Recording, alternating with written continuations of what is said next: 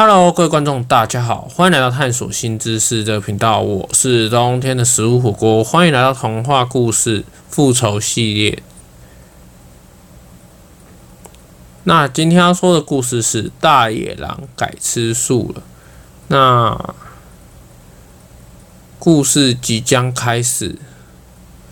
今天要说的是大野狼改吃素。大野狼经过三只小猪与七只小羊，还有小红帽事件后，大野狼想说，可能这辈子无缘吃肉了，所以大野狼就决定开始改吃素。周遭森林的猎人听到后，当然很开心。当然，这只大野狼也再也没有被当成狩猎的目标。大野狼从烫青菜开始学习。到后来变成了素菜的大厨，后来大野狼也成为素菜界的阿基师，获得许多奖项与认可。大野狼帮助了许多吃不到肉的狼群伙伴，教他们如何料理素菜，从此过着幸福快乐的厨师生活。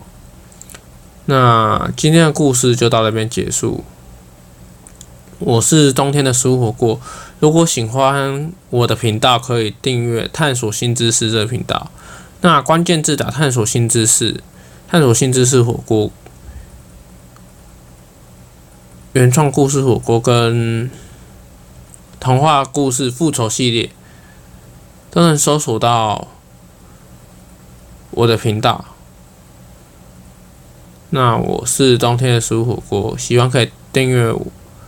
探索新知识这频道，我们下次见，拜拜。